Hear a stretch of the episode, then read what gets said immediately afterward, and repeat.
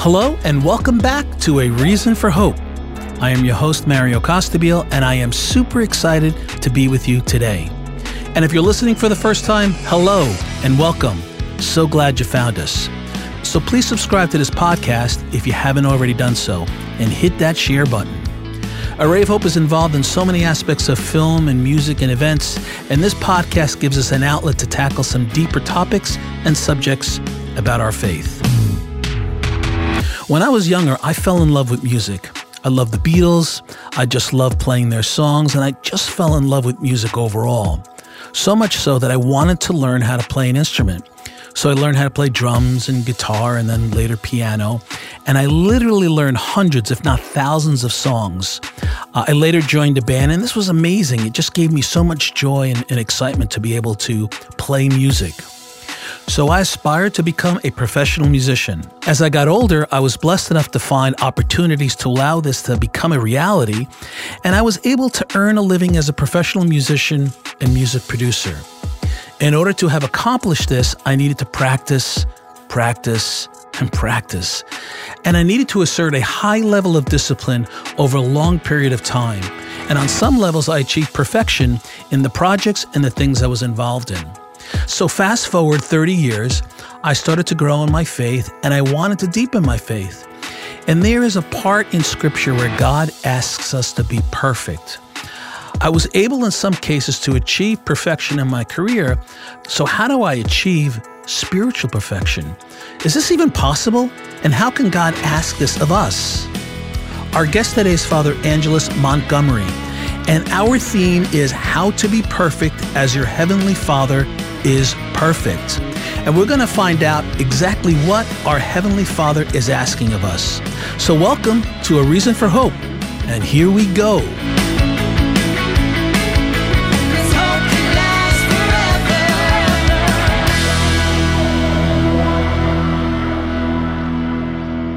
So, Dave, how are you? How's everything? It's good to be back with you.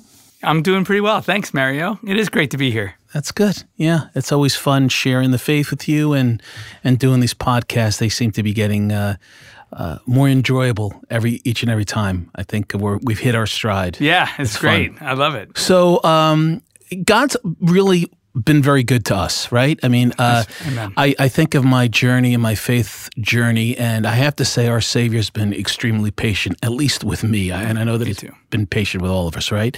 Uh, and it's kind of like uh, He's patient in such a way that our conversion stories or our, our own sort of faith journey um, is often not a moment, but it's a process. It's it's a journey, right? And uh, there's always significant moments in our journey, some significant um, realizations uh, and growth.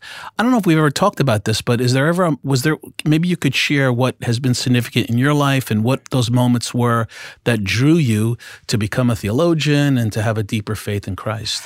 Yeah, well, I would share, of course, that Shannon and I were very profoundly touched and inspired by the teachings of St. John Paul II on life and love. And that really formed the basis of the way we were going to approach our marriage and our family. Wow. What about you? Have there been moments, or is there a particular moment that, that strikes you? Well, um, there was a period in my life I had- a very close relationship with my mom, and she got uh, terminally ill, and uh, it was right in um, in my fifties when I was seeking God. I was reading literature. I was trying to understand the faith better.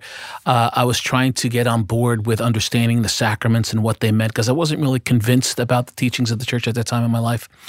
And um, so, as a result of my mom being ill, I kind of, I'm sure we've all done this, right? We made, I made this deal with God and say, hey, God, you know, if you, if you heal my mom, I'll go to church every single day.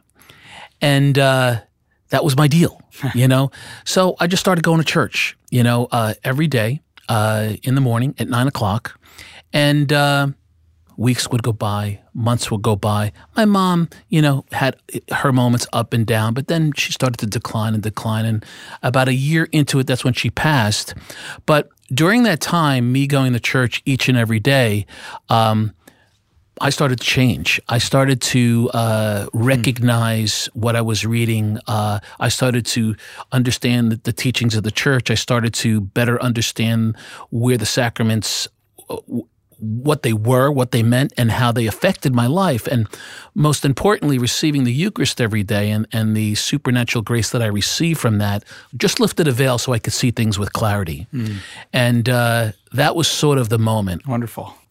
Yeah. So, um, our guest today is uh, Father Angelus Montgomery. He's from the San Franciscan Friars of the Renewal, and and we have a great relationship with them. We've we've been Array of Hope has been engaged with them for many many years. So uh, today we're going to talk about how to be perfect as our heavenly Father is perfect, which is a tough thing to even grasp or understand. Uh, it seems impossible. Jesus said, Be perfect as your heavenly Father is perfect. He wouldn't have exhorted us to that and told us to be perfect if it was something that wasn't possible. Certainly, it's not possible on our own. Certainly, it may not be fully possible on this side of eternity. But with Him and His grace, we can grow in perfection. But what does that mean? And uh, what is that call? Well, it's really the call to perfection in charity, to perfect love.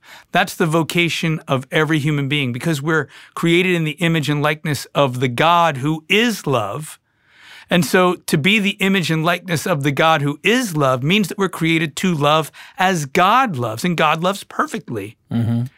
The Catechism of the Catholic Church defines holiness as the perfection of charity. So when we say we're called to be holy, what do we mean? We're called to be perfect in love. We're called to actually be wholly or fully who we are as human beings created in God's image and likeness. So, really, the call of Jesus for us to be perfect as our Heavenly Father is perfect is a call to us to be fully who we were created to be. It's almost as if Jesus is saying, Be who you are. Hmm. Be that image of God that you were created to be. Be conformed to me. Be another me, right? Hmm. Because at baptism, we are made into another Christ. We're supposed to be Christ. What does St. Paul say? He says, imitate me as I imitate Christ. St. John says that anyone who claims to abide in him must walk the way he walked, must live the way he lived.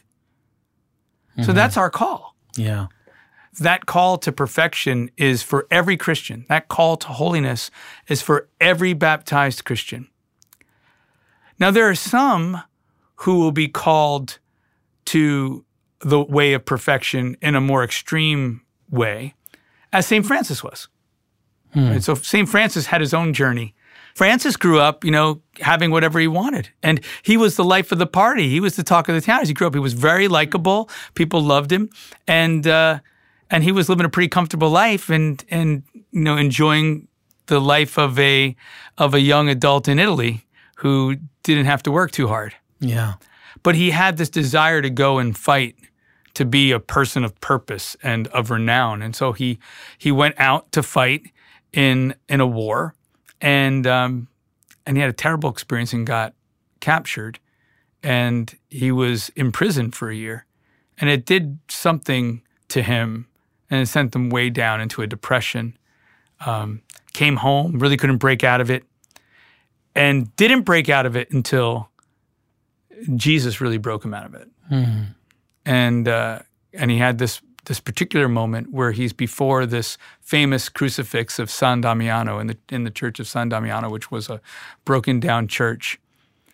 And he heard that voice from the crucifix saying, Francis, rebuild my church, which as you can see is in ruins. Yeah. And that was it. He actually heard that crucifix speak to him. And he thought, of course, you know, he was a pretty simple guy, I think, all in all. And he thought that actually Jesus meant to rebuild that church. So he started to beg for bricks and rebuild the church. And then, of course, he started to realize that and Jesus was talking about something more. And mm. these people started to come and join him. And they they very quickly, early on, dedicated their life to this life of poverty, holy poverty. and that they were going to become beggars for their food and just live off the generosity of of the people of God, and uh, and do this work of caring for the poor. First, the lepers, which Francis couldn't stand the lepers. He would like run away when he saw a leper. He would like get repulsed by the smell and everything else. And in fact, there's a powerful story of Saint Francis where um, he was on a road and he saw a leper, and then he stops and he realizes that he's got to change. And he runs to the leper and he embraces him and kisses his wounds. Now, this is like a dangerous thing to do. Yeah. And um, and it's interesting. He goes a little bit further on and he looks back and the leper's gone. And so he became convinced that that was Christ. Jesus. Yeah. Yeah. Yeah. So, I mean, there's these moments in Francis's experience where he's being called deeper and deeper. You may know that religious orders usually take what are called vows of poverty, chastity, and obedience. These are known as the evangelical counsels, where they they commit to a life of celibacy, that they're not going to marry, that they're going to live this life of celibacy, giving their themselves and their lives totally to God. Um, poverty, that they're not going to own anything for themselves. Religious orders typically they they get the clothes that they they need, they get the food that they need. They maybe have a very small allowance to buy some necessities and things like that. And then obedience, that they live in an order of governance, which means that they need to follow the the orders of their superiors. So if they're so if they're doing a particular work and their superior wants them to do something else, they've got to do what they're they're told to do. And what winds up happening is they live this life of renouncing the the pleasures of the body, renouncing possessions, having things, and renouncing even their own pride and self reliance and independence by making themselves humble and submissive to their superiors. They live a life of really a, a life of that can be considered a perfect life. That said, it's really important, I think, for all of us to understand that that poverty, chastity, and obedience are are something that we're all called to in accordance with our state in life. Like as a married man, for example, um, I can't just spend money however I want, whenever I want. I, I have to be mindful of my wife, my family. Um, I have to be mindful of the poor. I'm called to give generously to the poor, to not just be thinking about my own family, my own kids and what they need, but to but to live modestly so that I can help others. I've got to live under a certain vow of poverty where I'm not in complete control of my stuff and what I I can't just get whatever I like. Celibacy is not something that we're called to, but chastity we are. And for a married man, that means that I'm faithful to my spouse in mind and in heart and in my body, and that that my wife and I are engaging in sexual relations in a way consonant with God's plan for our sexuality, which means being open to life. I mean, we can't just use sexuality in any way that we want. You know, there's there's something that governs that. There's there's a um, a need for us to be in control of our desires to properly direct them. So, as a married man, I, I'm living under a vow of chastity in a certain way. And then there's obedience. Well, how about that? Like, imagine I just went off and did whatever I wanted whenever I wanted. I never talked to my wife about it. You know, that would be ridiculous. Or she would do the same about me mm-hmm. with me. Yeah. That would be ridiculous. So, on some level, while, you know, we don't quote unquote obey each other, there is a sort of like mutual submission to one another. So, there is a sort of vow of obedience. On some level, too, my own fatherhood calls me to be submissive to the needs of my children, right? So, I can't just go off and do whatever I want and use my time however I want it mm-hmm. because my, my kids need me and that's my duty. Right. So, so I guess that while it's true that that religious men and women live out the evangelical counsels in a in a more extreme way, and their life might be more conducive to growing in this perfection or this holiness, this perfect charity. The the fact of the matter is, we're all called to that, huh? We're all called to that. We're all called to be holy. We're all called to these evangelical counsels, but lived out in our in our own way and in our in a way consonant with our state in life. Yeah, that's uh, that's beautiful, Dave. Um, I just want to share before we, we we tie this up. You know, the the call to be perfect as our Father is perfect. Uh, when I first heard that, I got a little discouraged, thinking that's just impossible, right? But the way you described it, we're really called uh, because our Father is loved. One of the things I just want to be clear with our listeners that He's not asking us for something that's impossible. Right. I I think that one of the important things with that, and you bring up a great point, because people can be prone to, especially perfectionists. If you're already a perfectionist, Right. then this is a place where you can get discouraged, right, very quickly. So I think an important thing to remember here is St. Thomas Aquinas talks about how on this side of eternity, we can attain a relative perfection. What does that mean? He's talking about we the perfection that that is we can actually never deliberately will to sin. So we can avoid sin in the sense of we can get to a place of perfection where we refuse ever to willfully sin. Does that mean that we're never going to make a mistake? No, it doesn't mean that. Does that mean that we're never going to like, you know, have a bad day and maybe be a little sharper with our children than we'd like to be? And then of course, if, if you're like me, I immediately feel bad and apologize, you know. Um, does it mean that that's never going to happen? No. Uh, but but we can get to a place where we say, I am choosing never to deliberately sin, and I think that that's important. I think that's within everybody's grasp. So if we're thinking about perfection in the sense that we're never going to have a flaw, that's not what Jesus means. Right. Yeah. That's not what Jesus means. We're always going to have flaws. Yeah. Um, well, I mean, just like the virtues, they're, uh, the virtue of faith is a choice to live a faithful life. It doesn't come right. freely. You have to assert that virtue, and the virtue comes through grace. And then it the gives per- you grace. And then the perfection is that the more you practice it, that's right. and yeah. then you have the grace. That's right. And then it grows and grows, and then it becomes like muscle memory. you talked yeah. about Right, muscle. muscle, yeah. It's like muscle memory, and then it's just natural, and then that's when you've really kind of hit Yeah. a stride that you can. Yeah, I, I just wanted to articulate that because I know when I first heard it years ago, I was like, "Oh my gosh, this is impossible. Why bother?" You know. But it's not. That's not. You know, that's not the Lord's intent, right? And you articulated that. So this is great, Dave. It's always fun and informative for me to share with you uh, on these various subjects. So thanks again.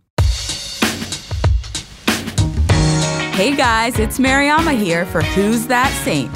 Today, I am giving you two saints for the price of one. So, let's get to it. Who's that saint? Clue number one. These two saints are part of the early church in North Africa. Both were born in the latter half of the second century, and they both died together in the year 203. Do you know who I'm talking about? Who are those saints? Clue number two. One of these saints was a married woman, and the other was a slave woman.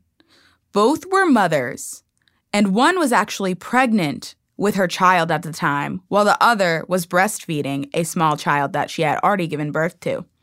The saint that was pregnant gave birth only two days before her execution. Those are kind of some sad clues, but who are those saints? Clue number three. What we know of the martyrdom of these two saints is written in a first hand account by one of the women herself in her diary. After her death, an eyewitness completed the text. Any guesses on who these inspirational saints are? That's right, they're Saints Felicity and Perpetua. Imprisoned together for refusing to renounce their Christian faith, these two saints boldly faced ridicule, torture, pain, and gruesome death for the sake of the gospel. Both were mothers, one a slave and one a noblewoman, and their stories prove that our faith is what unites us, and that death has no sting, as St. Paul says. Lastly, both women have been named the patron saints of mothers and expectant mothers. Did you know that? Saints Felicity and Perpetua, pray for us. Ooh,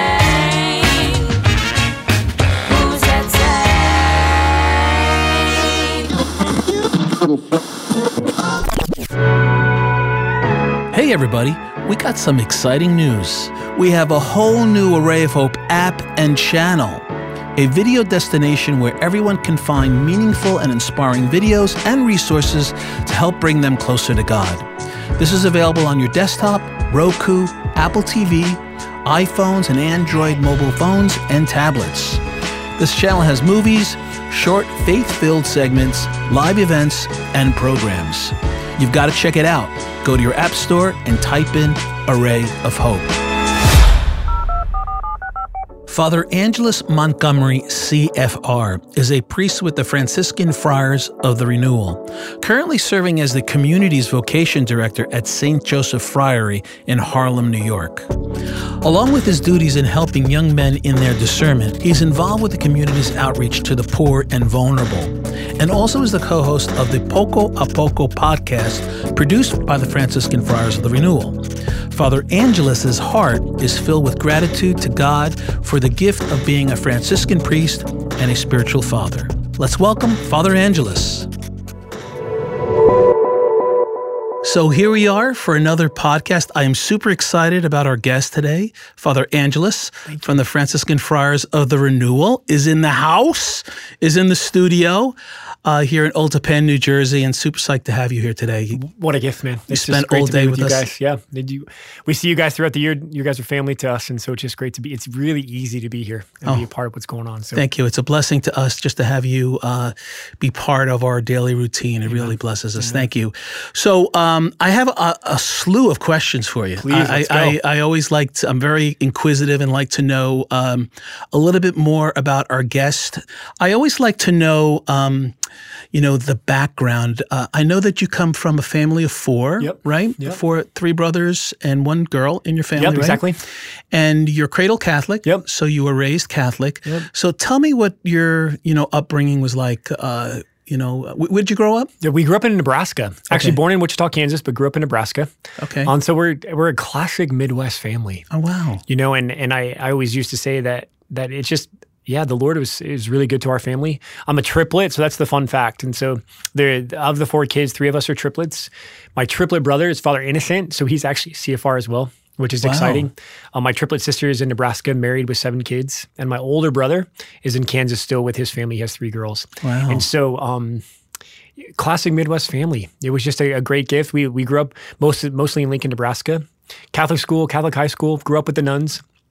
Um, really given the gift of faith in our family from early on, and so I always say too that God really spoiled us. You know, spoiled us growing up. My parents are wonderful people. Really gave us everything that we needed. Gave us everything. We were sports family, school family, um, and just just did a lot. And we were at the different tournaments and different games and different things. Our life was just full, and it, it was a significant blessing. So this is interesting. So um, you say you were given the faith early on. So does that mean your your parents were devout, or were they? Tell me. I yeah, mean, sure. My, my my dad actually was brought into the church when he married, or no, so when we were baptized, the triplets were baptized, and so um, he was Protestant, but my Oh, mom, okay. my mom was cradle Catholic, and I, I I would think we were, uh, you know, maybe a notch, a couple notches above kind of like the average Catholic family. We certainly um, were given the gift of faith. We certainly prayed before we went to bed, prayed before meals, um, but it wasn't really that happened until really all of us were in high school that mm. that the priests at our parish became became close friends. And there was just kind of like this slow but pretty steady transformation of my family to allow our, our faith to, to really go deeper. And so all of us kind of had that open and hungry hearts for that and beautiful kind of priests and youth ministers and people along the way that kind of opened our hearts up to what it meant to kind of go deeper with the lord instead of just kind of staying at the surface so that gift of faith really was deepened as, as time went on was there? So you were really? uh, I'm assuming you prayed as a family. Yep. You were surrounded by the whole Yeah. uh, Catholic upbringing experience, which is really an anomaly. It I is, think, absolutely. You know, so you're Yeah. very blessed in that way. Um, was there ever a moment in your life where um, the Lord touched you in a very distinctive way? In other words, it became personal to you as opposed to something that you, you know, Yeah, uh, sure. were raised on. Yeah, you know? absolutely. And I can remember a few moments. Um, when I went to college, there was there was a powerful moment where my my faith actually became personal and real. But there was actually my senior year of of high school. There was a real beautiful moment where I went on retreat, like a, like a lot of high school students do, and a real beautiful confession, a confession that allowed my heart to go to different places and experience a deeper healing in my life. And so I remember for the first time releasing something in me that just allowed me to experience God's mercy in a, in a real way. So I really can point to that in high school as an invitation to go deeper. But my my my experience when I was in college the the challenge in, with being kind of spoiled and being given everything in life is that there was a lot of things that were exterior and a lot of things that were seemed to be on the surface. Um, in high school, later in high school, we went to mass every day, went to adoration, but I needed to allow what I was doing on the outside really affect me on the inside. And so I had made some excuses along the way that um, my my triplet brother, Father Innocent, now um, went to seminary right out of high school, and I was it was really Oh, wonderful that he went to seminary because then I didn't have to, and I and I and I, made some nice excuses. Then I was really relieved that if he was doing that thing, then I could just do what I wanted to do. So there was this subtle, still independence and self sufficiency that kind of was ingrained in me, like to be the best, to get the best grades, to to stand out.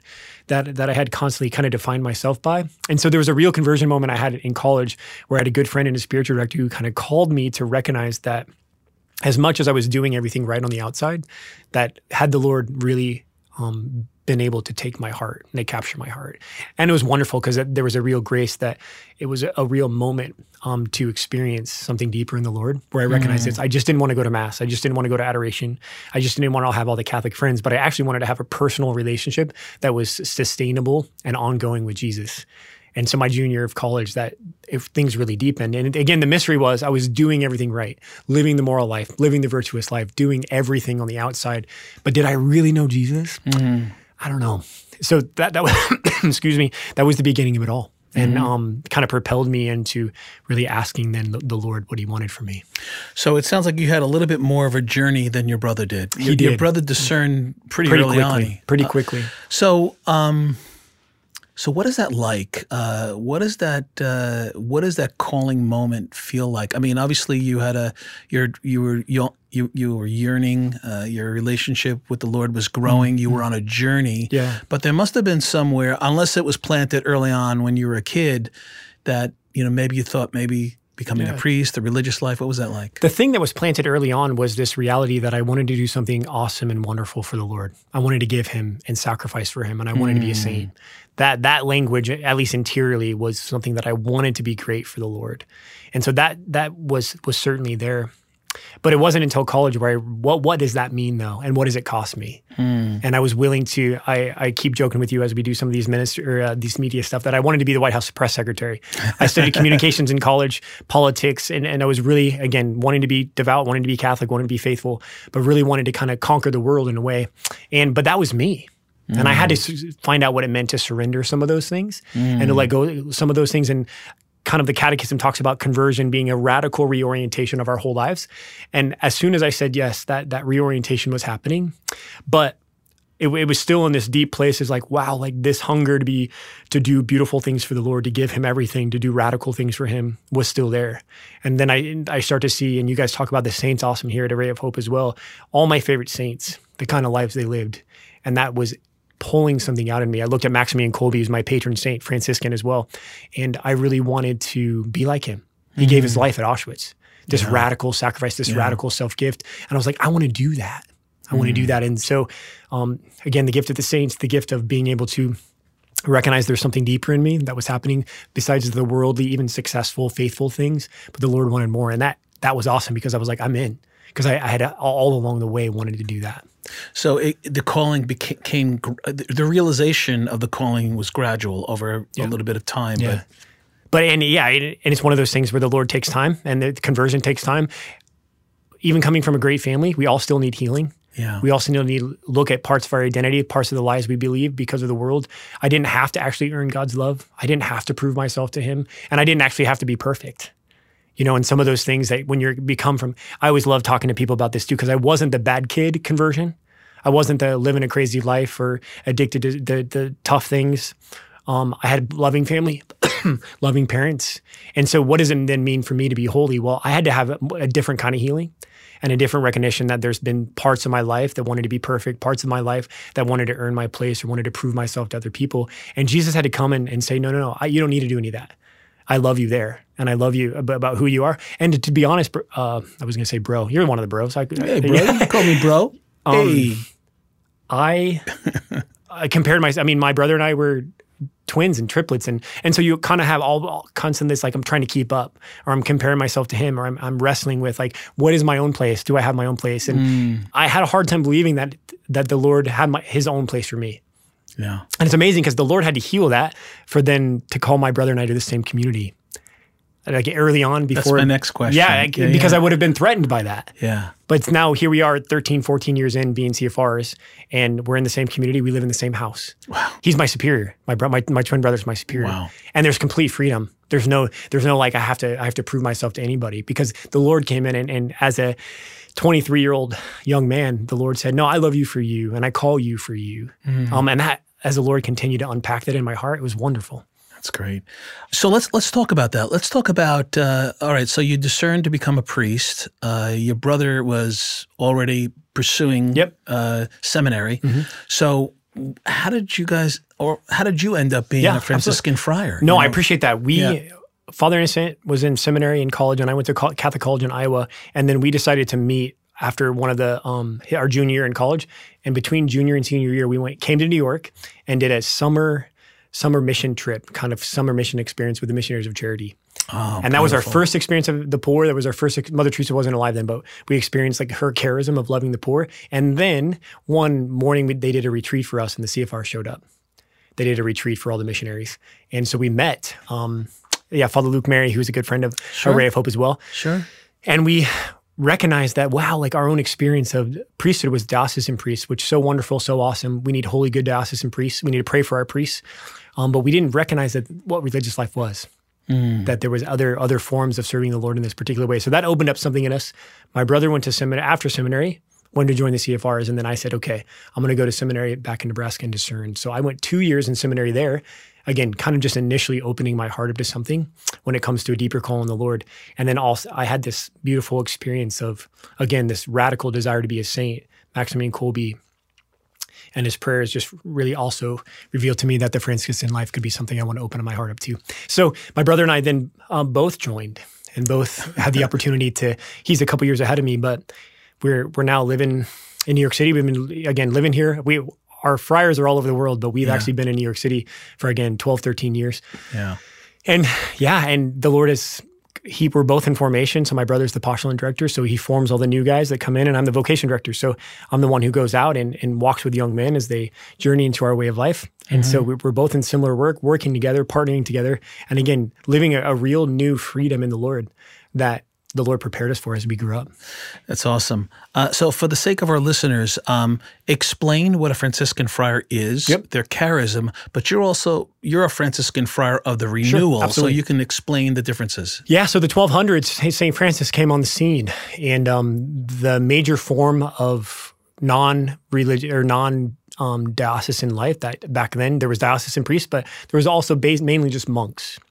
And so, if you felt called to be a priest, you generally went and were a diocesan priest or a part of a parish or a diocese, or you went to the monastery and prayed and worked on the land. Those were really one of, of your two choices. And Francis was had a conversion, intimately um, united to the Lord, and said, I, "I don't want any of these two things. I want to. I want to be a man who is a missionary and a, and a mystic in the world, and I want to go to towns and villages and preach the gospels. I want to go." Francis had a beautiful um, experience with the poor and the leper, and so Francis wanted to be consecrated to Jesus and all for Jesus, but in the world. And so that was in the 1200s, and here we go in 2021. There's still uh, followers of St. Francis living that same heritage, living that same inheritance, not feeling called to be in a parish, not feeling called to be in the monastery, but wanting to really be radically consecrated to the Lord. The three vows we take are poverty, chastity, and obedience, but also to be able to, to preach the gospel in the world. We live in poor neighborhoods. So we live, I, I live the house in Manhattan and we serve our neighbors. And it's just a wonderful opportunity to be the face of Jesus to those who really su- suffer and struggle. And, uh, but here we are the same, doing the same thing. And, um, we, our, fam- our family, well, our, our Franciscan family was uh, founded in 1987. So we're all in the same kind of the tree, if you will, of the Franciscan community that has a bunch of different um, offshoots or branches. Right. But we're quite new um, Yeah. since 1987. But you're, I'm sure some of your listeners are aware of Father Benedict Groeschel, Sure. Father Andrew Yeah. Apostoli, who you guys have had on as well, Yeah. who are our founders. Yeah. And those two guys and, and five other guys left the Capuchin community in, in 87 and who were in great desire to kind of reform the, the, the Capuchin life or the Franciscan life and really get back to the heart of the gospel and the heart of what Francis wanted to do. So here we are. We're almost 130 guys. We have 16 friaries around the world Central America, South America, Europe, England, and Ireland. and um, we're just trying to be faithful, trying to be faithful Franciscans. And we're at the heart of New York and New Jersey here in the area. And uh, just trying to live with the poor, be with the poor, take our vows really seriously, and, and let the consecration to God bear fruit in the world. Yeah. So, uh, just so our viewers and listeners understand, uh, you've probably seen uh, the friars the, of the renewal. They wear gray, Yep. right? Yep. And the Capuchins wear brown. yep. I always, always call them like they're cousins, Yeah, of course, of course. You know, so so the viewers understand that there are many different types of friars, Yeah.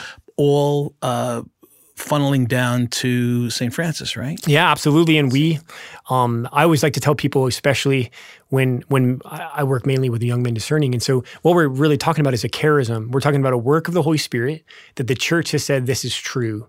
They did that for St. Francis. They approved his rule, and when they approved his rule in 1226, they said, "In this man and in his work, the Holy Spirit is active and alive." And we, as the church, affirm that. Mm. In 2017, our own community got pontifical recognition. So it was the same thing in this in this community, in these founders, in these men, the, th- there's a unique expression of the Holy Spirit. Mm. And what's what's awesome, Mario, is that each Christian, each baptized Christian, should ask that: How is the unique expression of the Holy Spirit alive in me? Beautiful. And then, and then it's beautiful because guys who are discerning our way of life have that experience of the Holy Spirit, and when they walk through the friary door, something happens because they they match something that allows mm-hmm. them to experience the Holy Spirit in them, the Holy Spirit in us. But it's beautiful because it's your spouse. Mm-hmm. It's the work that you do. The Holy Spirit's alive in, in different people. As I hit the microphone, the Holy Spirit's alive, and that when when the Holy Spirit meets and something happens in a couple or something happens in people in their work or with different religious communities, the Holy Spirit's like, okay, this is my work. This is where I'm called.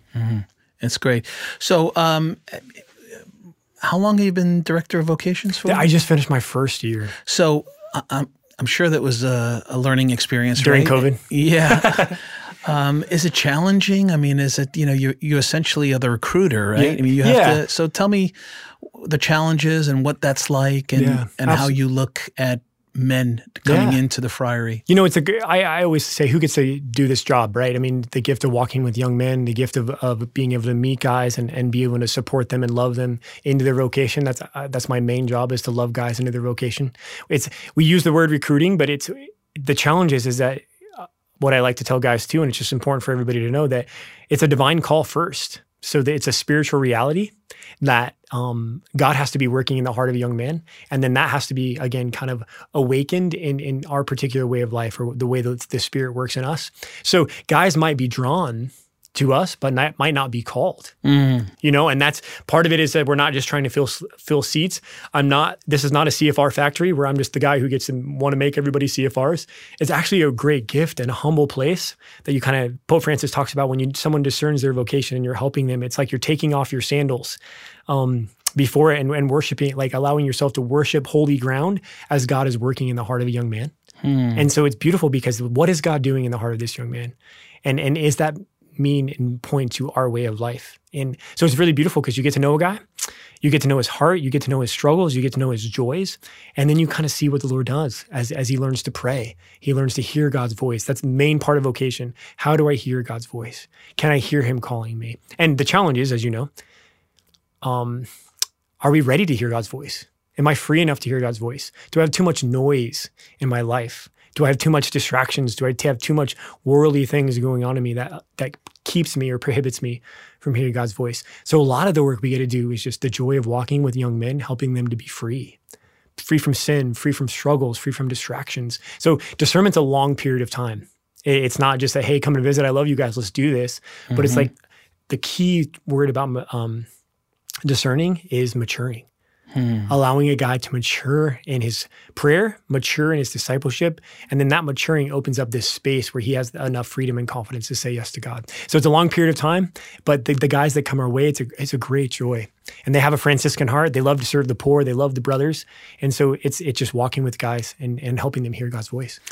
How is it? Um, how has it helped you in your journey? Do you, how do you? You must. It must help you in just the way you Absolutely. recognize God in people and how you see things. You know what's so awesome, Mario, is this this gift of.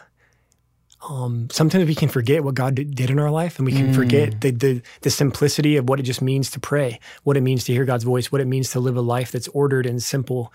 And and so when you teach this to young guys, when you when you bless them with the truth of their own identity, it make, it reminds me like, yeah, I want to go pray, and I want to make sure I embrace my own identity, even though I accepted the gift that I'm a son a long time ago. But sometimes I don't live from that space. And when we're walking with young guys, discerning in young guys' information at the house that we live at, the postulants actually live, you're just reminded that we want to bless them and teach them, but I need that every day too. Mm-hmm. And so it, it keeps me in it. The the danger of, of being a religious is that you become professional and then all of a sudden I'm I'm 15 years in and I and I forgot Yeah. the simplicity of what it means to be called, with the simplicity of what it means to pray every day and be faithful in that, and simplicity of what it means to be a Franciscan. You see the freedom the guy experiences, and you f- see the joy that he has in St. Francis and the joy he has, you. and then it's like, holy cow, yeah, this is what I gave my my whole life up for. Reminds when this guy just- clicks, there's a great. breakthrough, and you're like, yeah, I want more of that too. What a blessing. Absolutely. That's great. It's beautiful in the Franciscan life. That that life comes obviously in how we experience God in our brothers, how we experience God in the church. Saint Francis was a lover of the church. God was alive in the church. He was alive in the Holy Father. He was mm-hmm. alive in the bishops. He was alive in priests. And so Francis, it was incarnate. He could see it. He could smell it. The the incense and the Eucharist. Oh, Francis loved the Eucharist. Mm. The incarnate love of God. My my faith and my experience of God is not abstract, but it was in the sacraments. And Francis, the way his writings, I would invite your listeners to you can even Google the writings of Saint Francis. He had a great love for the Eucharist. How how the Jesus was so real in the body and blood, soul, and divinity of Jesus. Um, and it, yeah, and it's it's it's the, the truth is is that we um, can forget that sometimes and that we can, we can forget that God is constantly knocking on the door of our hearts with with the people around us. He's constantly knocking on um, in little moments of silence and little um, times throughout the day that where He wants to, to say, "Hey, I'm here, and I want to love you, and I want to I want to converse with you. I want to talk to you." Um, the the gift of Saint Francis too was he reminded us that um, Jesus became poor and Jesus was lowly and Jesus became an outcast for our sake. And so, like Mother Teresa, like the gift of the gospel in Matthew 25, Francis kind of kind of proclaimed this truth that God's in the poor. Hmm. And God's in the beggar and God's in the needy. Why? Because it just reminds us that this is who Jesus came to. He came to love them and he came to be among them. And so it's it's it's something that a lot of Catholics aren't necessarily comfortable with. I think everybody wants to do something. They want they want to have the kind of a social sense that I need to take care of the downtrodden or take care of the needy or take care of the outcast, but they don't really know how. Right. And Mother Teresa always says we probably have the poor in our own home before we have the we can see the poor on the street. Poor in our own families, poor in poor in those we work with, someone who's maybe in need or maybe a little bit outcast or maybe a little bit um, got a sense that they're difficult to be with or or whatever. So it, there's a there's a great grace that the Lord wants to give us to have open hearts to the poor in my life, to the needy in my life. I think, and we've talked about this before, we're in a big, huge competition of our hearts with the world, and I think our the world um, is winning when it comes to the com- competition of our hearts and minds. But then sin and darkness and weakness have effects in our lives. Right. And so when when we are consumed by the world and distracted by the world, then we lose the spiritual sense. We use the gift of how God wants to to pursue us and how how he wants to reveal himself to us and where he wants us to be with him. So what does that mean? That means we just have to be humble enough to recognize it. That I'm probably more worldly than I should be. I probably care about the world too much. I probably care about politics too much. I should probably should be more mindful of how what I watch, what I listen to, what I do affects my heart. How, what uh, I, I- I guess I'm asking the tips. So how could we? How can we uh, share with the listener what are good tips to to sh- draw people to to the Lord's incarnate love, His beauty, uh, Yeah. the, the the the real presence of the Eucharist? What are some things that we can do as a Catholic that's concerned about other souls? Yeah, absolutely. Um, I think I think we'd have to learn um, to be silent. I think we have to learn um, to not be so distracted by the world. And so when we enter into silence, we enter into a renewed space where we can we can claim our relationship and our identity in the Lord again. And when we experience God in the silence of our hearts and less of the world, less of distraction, less noise, then something awakens in us to seek Him. And then when we seek Him, we can seek Him in the church, we can seek Him at Mass, we can seek Him in the Eucharist in confession, and we have continued experiences of Him. Then what does that do? That bears fruit in Him because bearing fruit in the world is leads us selfish and mm-hmm. self-centered and it's, so it's me focused. But when we start experiencing god he pulls us outside of ourselves. And then therefore the little ways then we see other people. When i don't see the distractions of the world anymore then i can see others. And i can see mm-hmm. those who need me. I can see the people right in front of me my family my friends my coworkers. And it's just subtle though. Yeah. it's a subtle reorientation of my heart but it, i think i think and my bold proposal would be it would begin with some sort of detox from the mm-hmm. world Yeah. what does it mean to simplify my life? What does it mean to listen to less, to watch less? And what do I fill my heart with? And when I can detox, and detox is painful. Yeah. And and detox is you're gonna want to quit right when it starts because you're gonna feel it. Yeah. But once you can create the space and Jesus can come in, then the, there's a new fruit Yeah. that happens, and we start to bear fruit and, and love others. It, it is, and you're 100% right. Uh, and and being silent is hard, Yep. you know. And uh, I remember when I uh, started praying a little bit more deeply, you know, I, I would pray and be, silent and think, oh yeah, I'm, I'm, I bet you a half hour passed now, and, and I'm like, oh my god, only five minutes passed. Oh my god, how am I going to do this? You know, when you offer up an hour. Yeah, you of course. So, but I, I want to share with the listeners that it's like anything else. Like when you're an athlete, the more you do it, you create a virtue. You start to get you, the routine. Yeah. Right. Yeah, you got to start exercising those muscles. That's right. And I think that the get act of faith is that there will there is someone else on the other side of that silence who waits for me Mm, and loves me. The God of my life, the God of my heart, the God Yes. who made me, and He loves me and He wants to to be Yeah. in intimacy with me. And so you're not going into this abstract void of like, oh, I'm just silent by myself. But the Lord is waiting. But He also wants you to choose it. So He's He's not going to force Himself on you. Mm-hmm. He's waiting for you in the silence. Where you open your heart up to him, and then he can love you, and it's like then it's game over Yeah. because then it, life is going to be different and your heart is going to be able to bear fruit in so many different ways rather than the worldly ways. That's great. Well, listen, Father, thank you so much for sharing your time with us. It's been it's been gift. fun hanging with you and, and sharing the faith. And uh, God bless you. God bless the Franciscan Friars of the Renewal. Uh, God bless all your work. What a gift and it's a joy. And uh, we'll be praying for you guys too. You guys do incredible work here. We just want to support that as much as we can. Thank you. Likewise. You we bet. love you guys. you. All right. Peace. Well, thank you so much for hanging to the end of this podcast. It's been fun, and I hope it's been encouraging and really informative as we strengthen and build our faith together. I want to remind you to please, please, please share this with others. And the more people that know about our work, the more souls that our Lord can save. I want to thank our donors and supporters. You can also become part of the Array of Hope family by going to our donation page on our website at arrayofhope.net. Also, stay in touch with us throughout the week on social media where we keep you engaged through music, videos, and daily reflections. There's lots of great stuff going on here that you can check out. Quick reminder also, every day we recite and do the Divine Mercy Chaplet on Instagram at 3 p.m. We ask you to join us and pray with the Universal Church. Our guest next time will be Dr. Ralph Martin. He is certainly one of the most prolific speakers and authors in our church today. This is an amazing interview. You have to check it out. So thanks for joining us today. And there's always a reason for hope. This is Mario Costabile. Until next time, peace.